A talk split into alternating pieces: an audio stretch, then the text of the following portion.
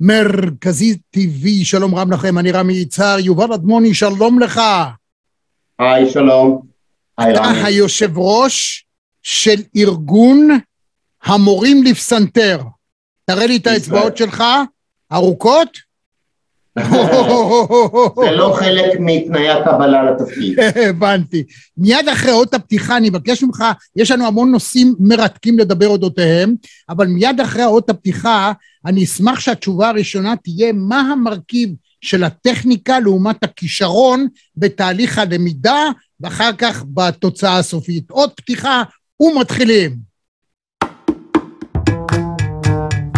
שלום רמי, מה שלומך? שלום, שלום, רמי. אני רוצה להתחיל בשאלת רב. אפשר? כן. בבקשה. ערב טוב, רמי, פעם ראשונה בחיים שלי בזום. ופתאום אני אדבר איתך, ולא חלמתי שאני אדבר איתך. אז אני קודם כל לכבוד, אולי.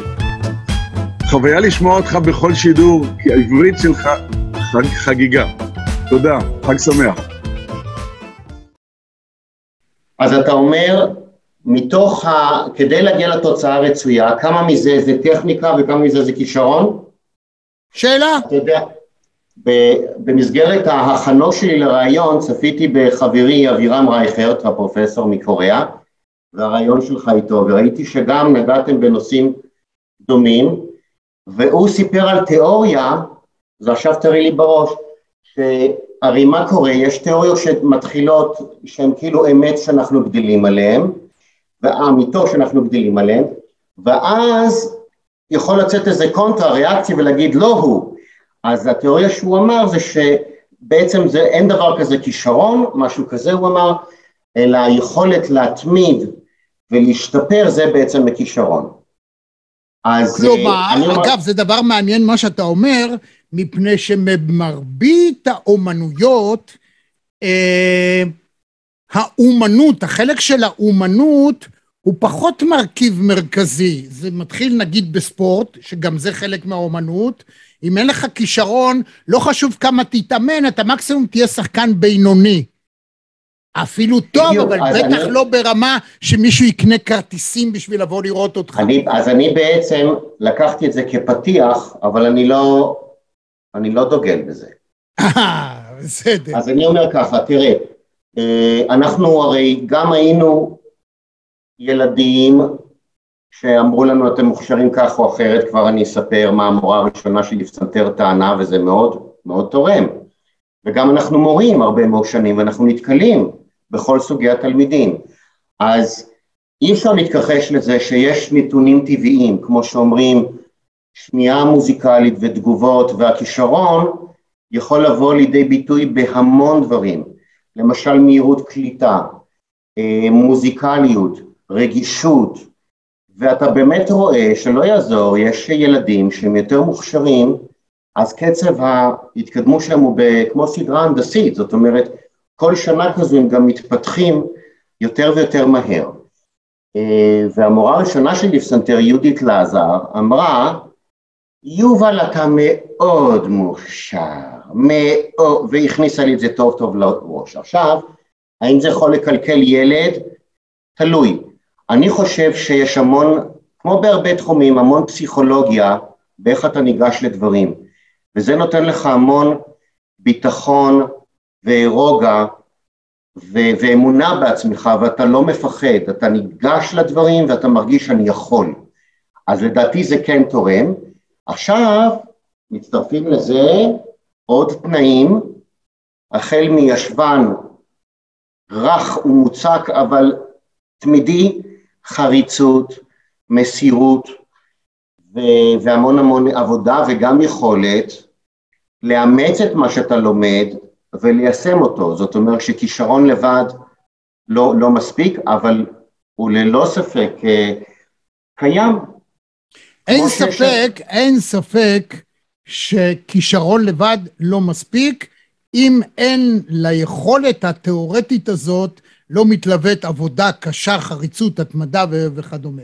אבל בואו ניקח את זה למשל, את החלק אה, שלפי דעתי הוא מאוד משמעותי בפסנתר, וזה היכולת של המוח לפקוד על השרירים, לתת את הלחיצה הנכונה. זאת אומרת, גם אם הילד, התלמיד, הבוגר, לא משנה מי, הוא יודע איפה הוא צריך ללחוץ, ואפילו המהירות יש לו, עדיין העוצמה היא מאוד מאוד משמעותית. אחרת, לכאורה, לא יכול להיות הבדל בין ארתור רובינשטיין לכל אחד אחר, שהוא בטכניקה שלו ילמד או יתרגל את המוח לעבוד מהר או מדויק. אני זוכר שכנער לקחתי את כל הנושא הזה של, של טכניקה ואנחנו, שהיתי בין גיל 13 ל-16 ברומא והייתה לי מורה פסנתרנית ליה דיברבריס שהייתי התלמיד היחיד שלה. Hmm. היא העבידה אותי בפרך וכל שבוע בערך הייתי צריך להכין תוכנית חדשה או את הפרק החדש וגם המון המון טכניקה. למשל, האהוב על הילדים צ'רני, שהוא כתב אתיודים, תרגילים אה, לנגינה לפסנתר. ואני שקדתי נחרצות, והתיאוריה שפיתחתי בראש הייתה שאם אני אפתח אצבעות מאוד חזקות, אני עדיין מאמין בזה, אם אתה יכול להיות מאוד מאוד אה, עוצמתי ואפילו בריון, אתה יכול לנגן את הדברים הקשים ביותר מבחינת דרישות של לצבוע, אבל אתה גם יכול לנגן רך וחלש, mm. וחרישי ועדין, mm-hmm. מה שלא יכול לעבוד הפוך. אם היכולת שלך לא מפותחת טכנית מספיק, ואתה דיברת על עוצמה כרגע, אז אתה לא תוכל לנגן את הדברים התובעניים והקשים ביותר. לכן, חוזק יתר מבחינתי זה לא גסות, אלא יכולת שאתה יכול אחר כך להחליט כמה ממנה אה, להפעיל. אבל בתוך המינון של העוצמה נכנסים עוד דברים. מה זאת אומרת? המגע, הצליל, הפקת הצליל כדי שהוא יהיה יפה. אנחנו לא מדברים פה על הפעלת כוח, אלא הפעלת משקל טבעי של הגוף. ולהגיע לצליל חם ונעים של פסנתר, זה לוקח שנים. מי לפי דעתך גדול הפסנתרנים בכל הזמנים, הואיל ואני שואל את זה, הואיל וזה בסופו של דבר עניין של חוות דעת, זה לא מדיד בניגוד לדברים שאתה יכול למדוד בכמותית או לפי זמן וכדומה. אתה יודע, בספורט אתה יכול למדוד במטר, בזמן, בסלים, איך אתה מודד פה, או כמו התאמנות אומנותית, שבסוף מי שמחליט זה חבר שופטים. זו שאלה גדולה, אני אתן לך איזושהי אנקדוטה, אני זוכר שהתכוננתי לתחרות פסנתר באקדמיה, עם כניסתי לשם עוד אה, ככה בצעירותי, הייתי תלמיד של אה, דרביאנקו שהוא גם אה, מנהל אמנותי בתל חי שנגיע לזה, והכינותי את, הפר... את הקונשרטו השני של בטהובן. והיה לי מין כלל כזה שאני מקשיב לביצועים כדי לקבל השראה. אחרי כן אתה צריך לעזוב את זה כדי לא לעשות חיקוי. אז אתה עובר את הדרך לבד, וכאשר אתה כבר מגבש לעצמך ממש החלטות ואת האינטרפטציה, אז אתה חוזר לביצועים ואומר הנה, מתברר שאני חושב פה אחרת ופה ככה ופה אחרת. מה זה אומר? יש כמה וכמה וכמה פסנתרנים גדולים, וכל אחד נותן זווית שלו, שזה כן מעניין, אתה, זאת אומרת, אם זה מרתה ארגריש, או קלאודיו אראו, או רדולופו שאיבדנו לאחרונה, או מרי פראיה, שהוא בשנים האחרונות נשיא משכנות שאננים פה בישראל זכינו. ואתה שומע ביצועים, ואתה יכול לראות שכל אחד נותן עוד מימד ועוד רעיונות, ומה שמשותף לכולם זה כמובן רמה סופר גבוהה מלוטשת, ואומנות גבוהה ואמירה אישית, ולכן הם גם uh, uh, הצליחו. אז, uh, ויש גם עניין של uh, מלחינים וביצועים, הורוביץ עם סקריאבין, זאת אומרת, uh, את uh, אלפרד ברנדל, אני רוצה לשמוע עם שוברט ועם בטהובן, אז זה, זה עולם רחב מאוד, שכמו ששואלים איזה מלחין אתה מעדיף, השאלה צריכה להיות האם אתה מוכן לוותר על אחד מהם, אי אפשר. אז לעניין השאלה שלי, שוב, חלק מן הצופים שלנו, מאזינים שלנו, ורואים את זה בסופו של דבר מאות אלפי בני אדם על ציר הזמן, אה, מי לדעתך הכי גדול בכל הזמנים? רובינשטיין. מבחינת כפסנתרן? כן, כן. שוב, יש לי כמה וכמה, אתה, דעתך, דעתך אישית. רדולופו, רדולופו הוא מאוד פואטי, כל צליל שלו שר ומדבר. אה, הורוביץ יש לו אש ויש לו כישרון טבעי. אה, רובינשטיין טען שהוא לא ידע איך לנגן שופן כמו שצריך עד גיל חמישים. אני שמעתי הקונצ'רטי לפסנתר של, של שופן איתו ועם צימרמן, מרתה ארגריק שהיא שדה משחת, לכן אני אהנה מלשמוע איך כל אחד מפרש את אותה יצירה ואני מעריץ אותם, הם כמו שיש אלים רומאים ויוונים, אז אתה אומר הם כולם, אני לא יכול להגיד אז אני אלך עם זהוס. הבנתי. אני צריך, אני צריך ליהנות מכולם. ועכשיו הנה שאלה שמן הסתם אה, מסוגה, אנשים מסוגך, אה, לא תמיד אוהבים לשמוע את השאלה הזאת, כי נשמעת אולי מטופשת או לא רצינית. אבל בכל זאת אני רוצה לשאול, כי חלק מן הצופים והמאזינים שואלים את עצמם את השאלה, איך אתם, אנשי המקצוע הרציניים, מתייחסים לאנשים כמו קליידרמן למשל? אתה יודע, הייתה תקופה שחיפשתי לעצמי עוד אה, ככה הכנסה צדדית, ונידבתי את עצמי לבתי קפה לנגן מוזיקת רקע, שזה קשה, כי אנחנו רגילים לעלות על במה ולא לנגן לתוך פולקה, אלא שכל העיניים והאוזניים קשובות ונשואות אליך, ופתאום אתה בידור ברקע. אבל היה לי את הספר של קליידרמן, כולל הקטע שלו עם הסקסטות, היה נהדר.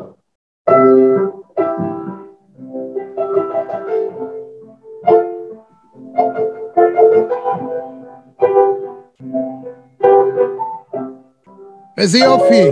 אנחנו לא שומעים באיכות מספיק טובה, אבל אפשר לנחש שיש לך את זה. זה ז'אנר שצריך לכבד אותו. כל ז'אנר, השאלה אם עושים אותו טוב. תראה, קליידרמן. קליידרמן הוא לא מהאנשים שהיה מנגן בלובי של מלון, הוא היה ממלא אצטדיונים לא. ואולמות כמו היכל נכון, התרבות, אבל המוזיקה היא לא... הון נכון, עתק המוזיקה... כדי להקשיב. נכון, המוזיקה היא לא קלאסית, זה ז'אנר של נעימות. נעימות, זה גם מתאים לעבודה שאני הייתי צריך באותו זמן, אבל uh, היא לא מנסה, היא לא מתיימרת, והיא לא רוצה להעמיק יתר על המידה, אבל היא מאוד נעימה ומלטפת. ואני זוכר שבצעירותי הפתעתי את הוריי במתנת יום נישואים וחיברתי קטע קצת על הקליידרמן, שאחותי oh. ביקרה אותנו באותו זמן זה גרם לה לבכות, אבל היא משוחדת. וזה היה מין גם נעימה כזו. אז, ולפעמים גם במוזיקה קלאסית נכנסים אלמנטים כאלה שהם הם, כמו מוזיקת ביניים, או כמו שאומרים אפיזודות, אפילו בין נושאים של באך, או דברים של אלבינוני או פחלבל, שחלילה אני לא בא ואומר, אה, לא מוריד ולא מעלה מאף אחד. הדאג'ו של אלבינוני, בכל זאת, גם, אתה יודע, צריך את הכינור, אבל, אבל זה, זה משהו שאותי מרגש עד עצם היום הזה, אני חייב להגיד. אני אוהב את הביצוע של הסימפונית הגרמנית של ברלין, על כל פנים, עזוב. בוא נדבר עכשיו, אני אשאל אותך פופ. למשל, אלטון ג'ון, מאוד מאוד קשה לחקות את האופן שבו הוא מנגן. אתה יודע שהוא פעם אחת הגיע לארץ, וזמרת אה, מזרחית מאוד ידועה, הלכה ל, ל, ל, לראות את החזרה שלו ואמרה לו, אתה לוחץ חזק מדי. הבן אדם קם, לקח את המטוס וחזר הביתה, לא הייתה הופעה. לא יודע אם אתה מכיר את הסיפור, זאת עובדה. אני לא אני לא אזכיר את שמה, לא אזכיר את שמה ככה, לא לבייש. אני מכיר את הסיפור ממך, כי אתה חלקת אותו עם אבירם רייכרט, אז עכשיו הוא תראי לי, אבל אני לא הכרתי אותו קודם. תראה, אלטון ג'ון, בילי ג'ואל, רנדי ניומן, יש כמה אומנים שהם עובדים מתוך הפסנתר, והם עושים את זה בצורה מופלאה. בדיוק הידע, היכולת לדעת איך לאבד את ההרמוניות ואת האקורדים בצורה שהיא פרוסה והיא קצבית והיא תומכת והיא מרגשת, זאת גם מומחיות. ומה שנקרא שפו וכבוד גדול. או אצלנו למשל אה, אה, שלמה גרוניך, עוד דוגמה. אז כן. זה אומנים שבאים מתוך הפסנתר ויודעים להפיק ממנו את המקסימום גם ככלי ליווי אומנותי שיכול להחזיק שיר. יש לנו למשל את פסטיבל הפסנתר בתל אביב, שהוא על טהרת מלווי פסנתר בלבד ללא אה, כלים אחרים, רנארט למשל, שמחזיקים מופע שלם ורואים מה יכולים לעשות עם הפסנתר וזמר. יפה. טוב, תשמע, בעיניי, אני אגיד, אני בהחלט רחוק מאוד ואני נותן אזהרה, אני לא מבין בזה. אני בסך הכל מאזין וצופה ואוהב ללכת לקונצרטים. אה, בעיניי למלודיה יש משמעות עמוקה. זאת אומרת, לא רק לטכניקה, הזכרת את שוברט, אני לא מחסידיו. זאת אומרת, קשה לי להתחבר, אני אפילו לא מכיר יצירה אחת שלו שאני יכול ככה בלי לנוע בכיסא אחרי זמן די קצר להגיד, טוב, מה, מה המוטיב פה? מה אתה רוצה להגיד לי לכל הרוחות? אני מבין שזה קשה לנגן את זה, אבל, אבל זה רק אני. תראה, אה, האמת שהמלחינים הגדולים הם שרדו בזכות אה, היצירות שהם השאירו ונותרו לעולמי עד. ולמרות שהם היו מאוד מוצלחים בכמה מישורים, יצא שכל אחד מהם בלט בתחום מסוים. למשל מוצרט עם האופרות, למרות שכתב קונצ'רטים נפלאים וסימפוניות והכל. בטהובן נחשב סימפוניסט עם התשע סימפוניות, ואחריו מלחינים חששו לכתוב סימפוניות, הם הרגישו שהם נכנסים לנעלי ענק והם בצילו, כמו ברמס ושומן, למרות שאחרי שהם הריבו עוז וכתבו אז הם מאוד הצליחו. שייקובסקי כמובן עם הבלטים, וכל זה כדי להוביל לשוברט. שוברט יש שני ז'אנרים שהוא ממש הצטיין בהם, אחד זה באמת אה, שלושה כרכים של, של כתיבה לארבע ידיים בפסנתר, אבל השני, מעניין שאתה אומר, זה השיר האומנותי, הלידר, כי הוא לקח אה, משוררים גרמנים מהתקופה, שילר וגתה, ועשה, כתב להם אה, מוזיקה, מחזורי שירים, וגם שירים בודדים, שירים, והוא הצטיין בזה מעל ומעבר, ומה נדרש משיר? מלודיה. אז זה מעניין. ואמרת שקשה לנגן, יש לו שיר אחד, אה, שר היער, שיש אוקטבות בטריולות, שרק לראות את זה אתה מקבל התכווצות שרירים. זה אחד הדברים הקשים. או את פנטזיית הנודד, היא קשה. אבל הליווי של השירים הם פשוט מאוד מאוד יפים ולא לא יותר מדי אה, קשים. נהדר. מה הסוד? אני אגיד לך, אני חושב שזה מתחיל מגיל צעיר. ש... כמו שאנחנו לומדים שפות. כשאנחנו היינו באנגליה, אימא שלי חבבה מוזיקה קלאסית וקנתה ועוד בוויינל, כנראה שמעתי וזה נכנס. יותר מאוחר, אה, בגיל הטיפש עשרה, הייתי דבוק כל הזמן להקשבה ויצירות. וההרגל הזה גורם לנו מאוד לאהוב את זה.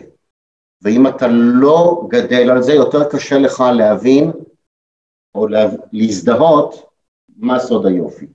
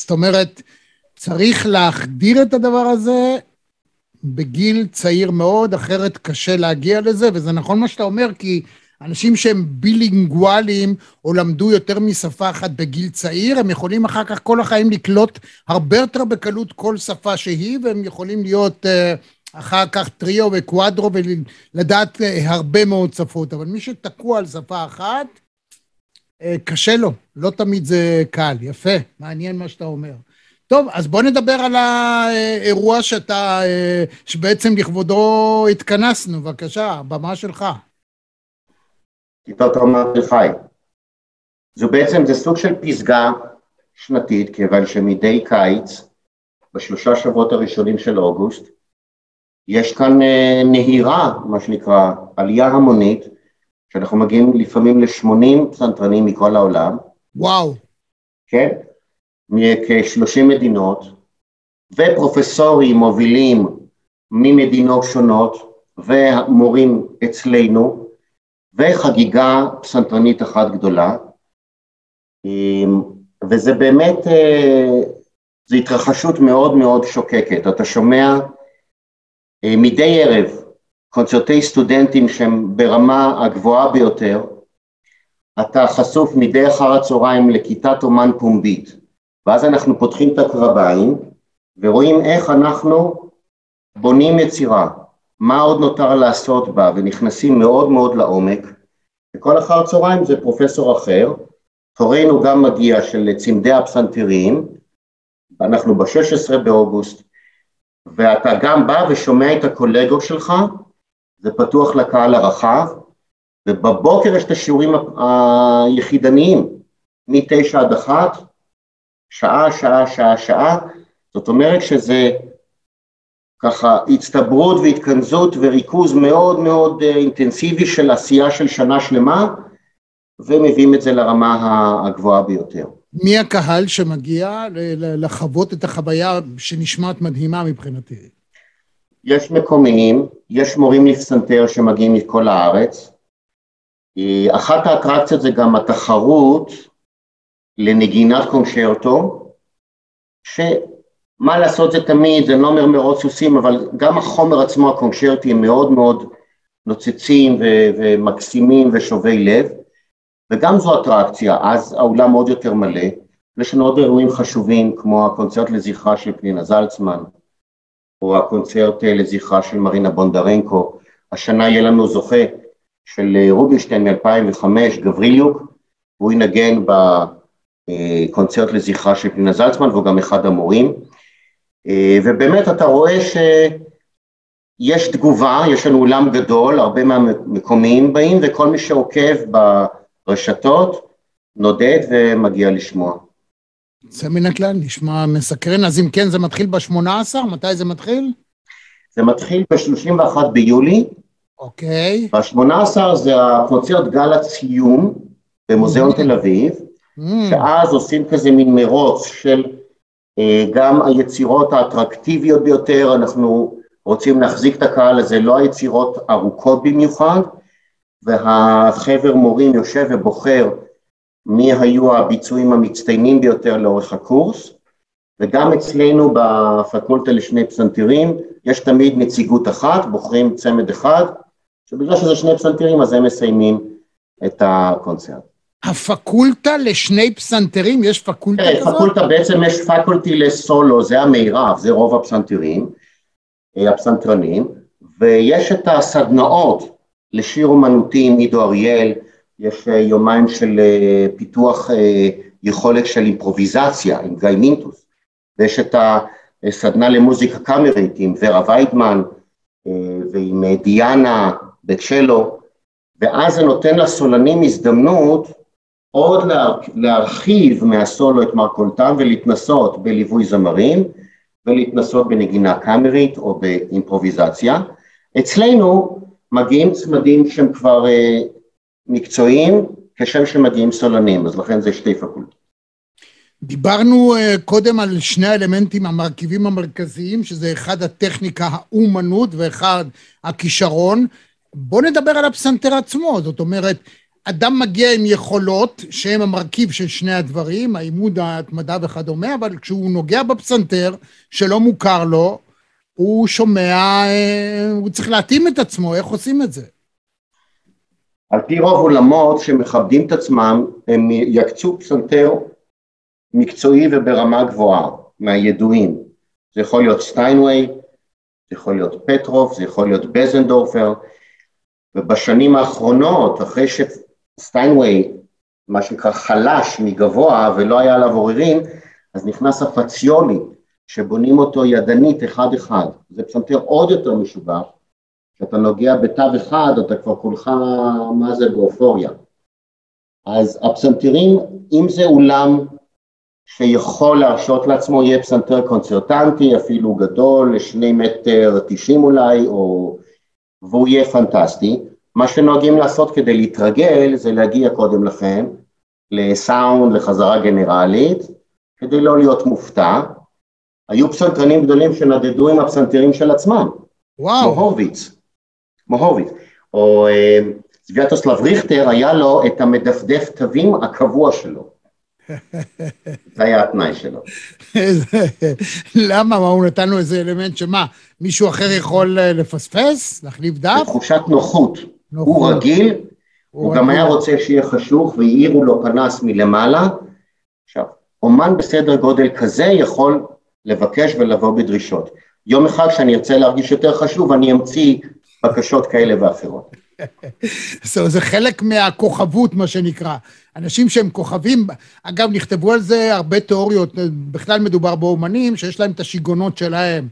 אה, שמגיעים כוכבים גדולים, הוא צריך שיהיה לו סודה בינוני הגזים, ושיהיה לו שבעה תפוחים, חלקם ירוקים, חלקם אדומים. זה חלק מהמניירות, מה שנקרא, של כוכבים אנחנו, גדולים. אתה מדבר על תופעת דיווה, יכול להיות שבזמר הפופולרי, זה יותר אה, רלוונטי, אנחנו רוצים להאמין שהאומנים הקלאסיים, יש לנו דמויות נאצלות, שהם בתוך העולם שלהם רק חושבים רוחנית, לא באים בהרבה דרישות, אתה מרגיש את האור המסביב, אבל כל אחד הוא כמובן עולם ומלואו ויש טיפוסים מכל הסוגים. כן.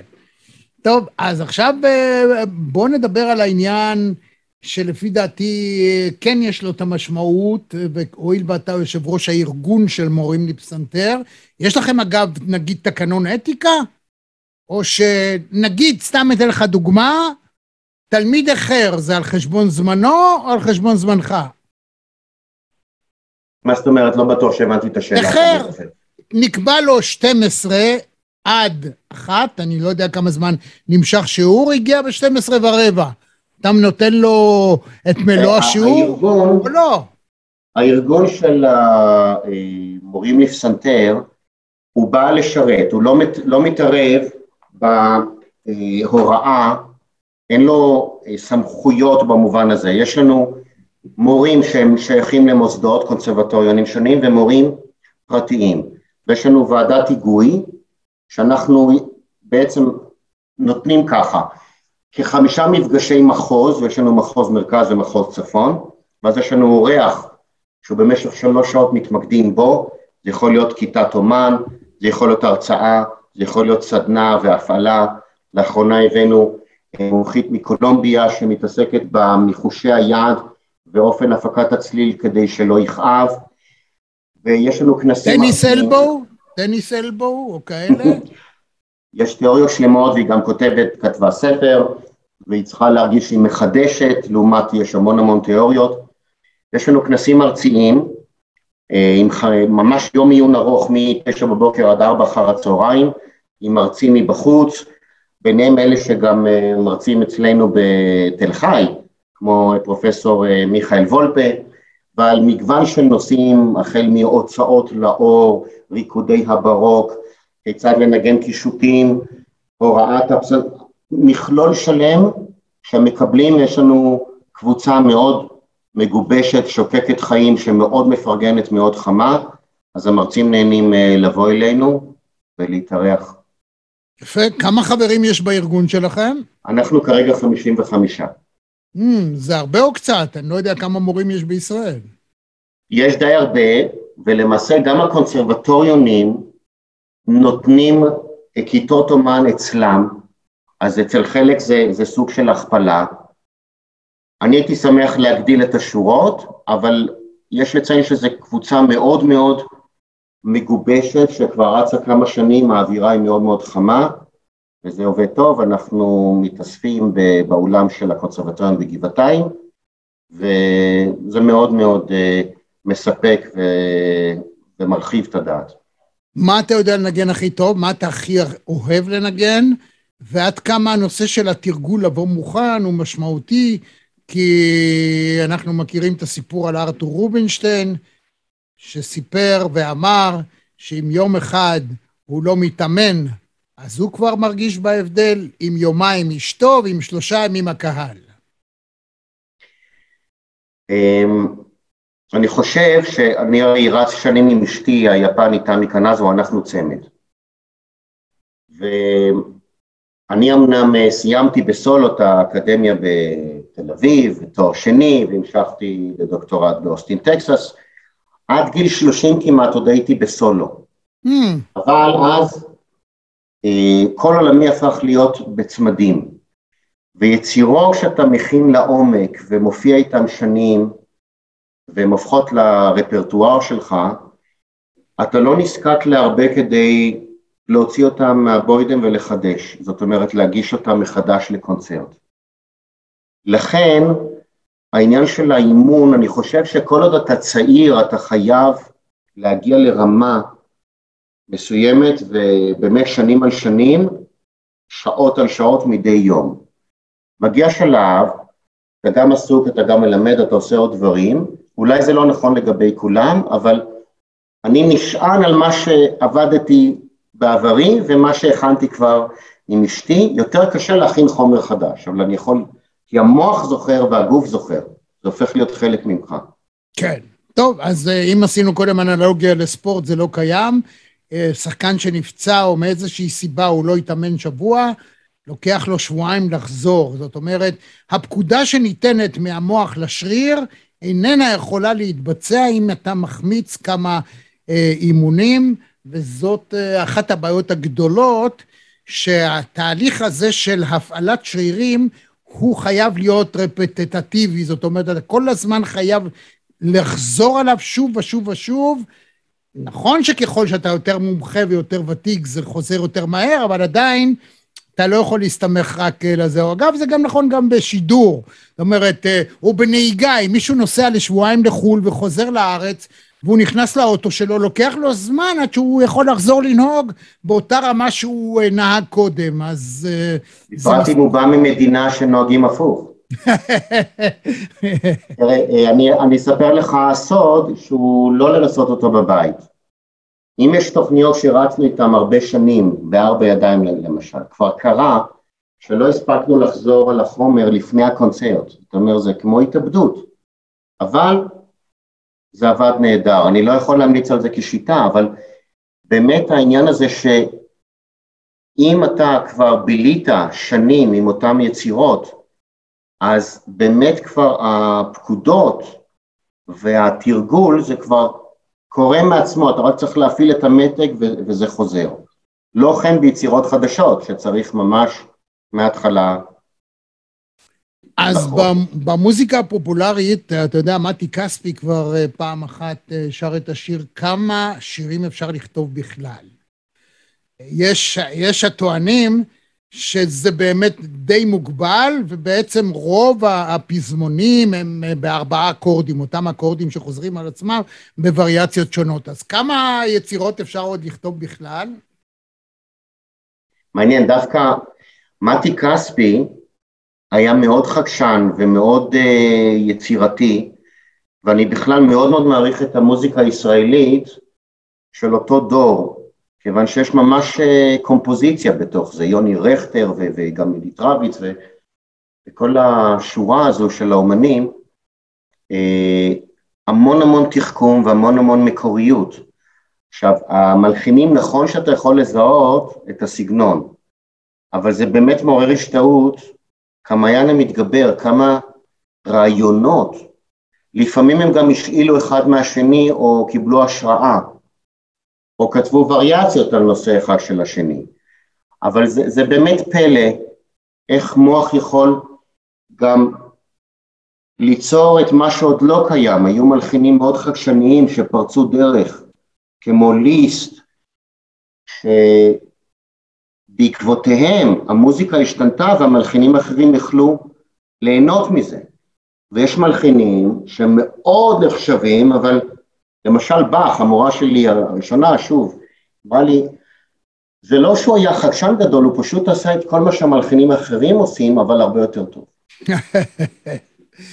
טוב, אז אה, אם אתה חדשן, ונגיד אה, הזכרת את יוני רכטר, אז אה, הטור מצחך נחשב לסוג של יצירה שבלתי ניתנת לחיקוי, ונדמה לי שהוא בעצמו מתקשה לחזור על ההישגיות, ויש הטוענים שזה השיר הישראלי אה, הכי גדול בכל הזמנים, שממש קשה להתקרב אליו. אתה יודע, מסובך, קשה, אבל... יש לו, הוא השאיר גם כמה אלבומים אלמותיים, כמו עם uh, גידי גוב ועם uh, תם השרב הגדול, יש שם מכלול, כמו דרך חמש אני חושב, של יהודית רביץ. Uh, יש פה כמה אומנים שהשאירו ממש מורשת, למשל כוורת זה לא פחות מהביטלס הישראלים.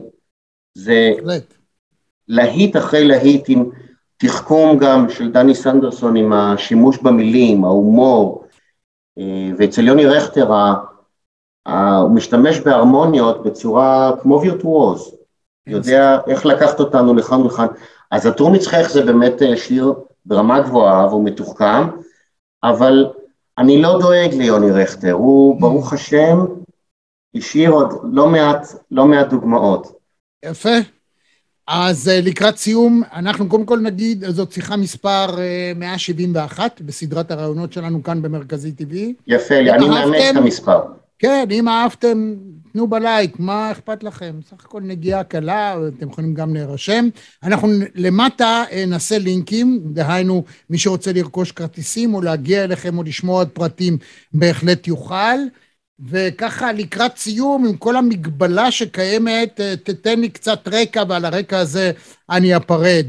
אז זה לא כל כך יפריע, אה, לא תקבלו את המיטב ואת היכולות שלך, יובל אדמוני, אבל תדמיינו. בבקשה. תן לי משהו. תראה, אם אתה מציע לנגן, מה שאני יכול להציע, זה אם פה עכשיו במיקרופון והתנאים לא טובים, אז אולי אפשר להשמיע אותנו בשני פסנתרים מקונצרט. אני שלחתי לך קישור, אולי אפשר לצפות בזה. כן, אני אגיד לך את המגבלה של הדבר הזה. אה, יוטיוב לא מאפשר להשתמש בסרטון שכבר עלה. אם תשלח לי משהו שלא עלה, בכיף, אחרת הם יכולים להוריד את הכל. אלה הכללים ש, שהם אה. קבעו, ואני מקבל את הכללים, יש לזה היגיון מסוים, כי אחרת אין להם דרך לדעת אם אני גנבתי מוזיקה ושמתי בתוך הרעיון או לא. אז מה שקיים ביוטיוב, אתה לא יכול, אבל אתה יכול מחדש לבצע את זה שוב וכדומה. אה, טוב, אז אני אקרא לאשתי ואנחנו ננגן קצת מהפנטזיה של שוברט. היידה, קרא לה.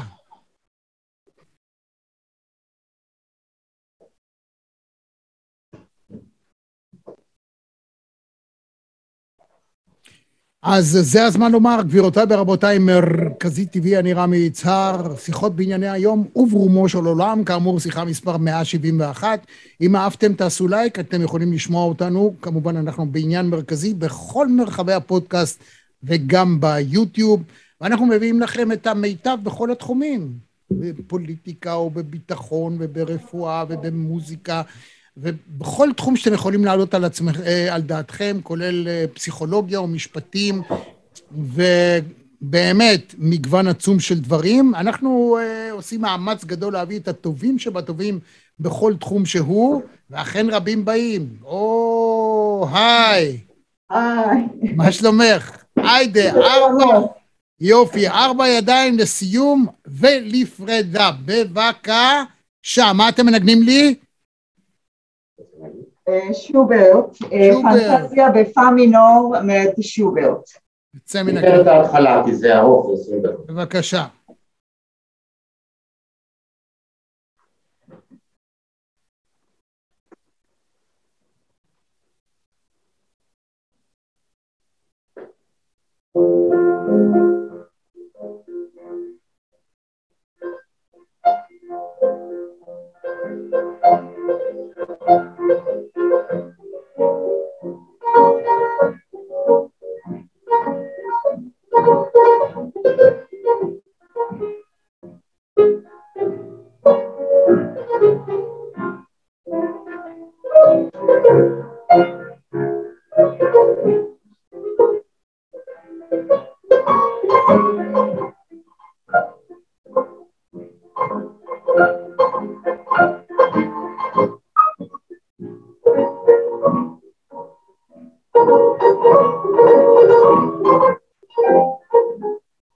יופי אתם מנגנים, אבל באמת זה לא נשמע מספיק טוב. אני מציע שתחדשו לעצמכם את המיקרופון, שהוא יהיה ברמה יותר גבוהה בפעם הבאה.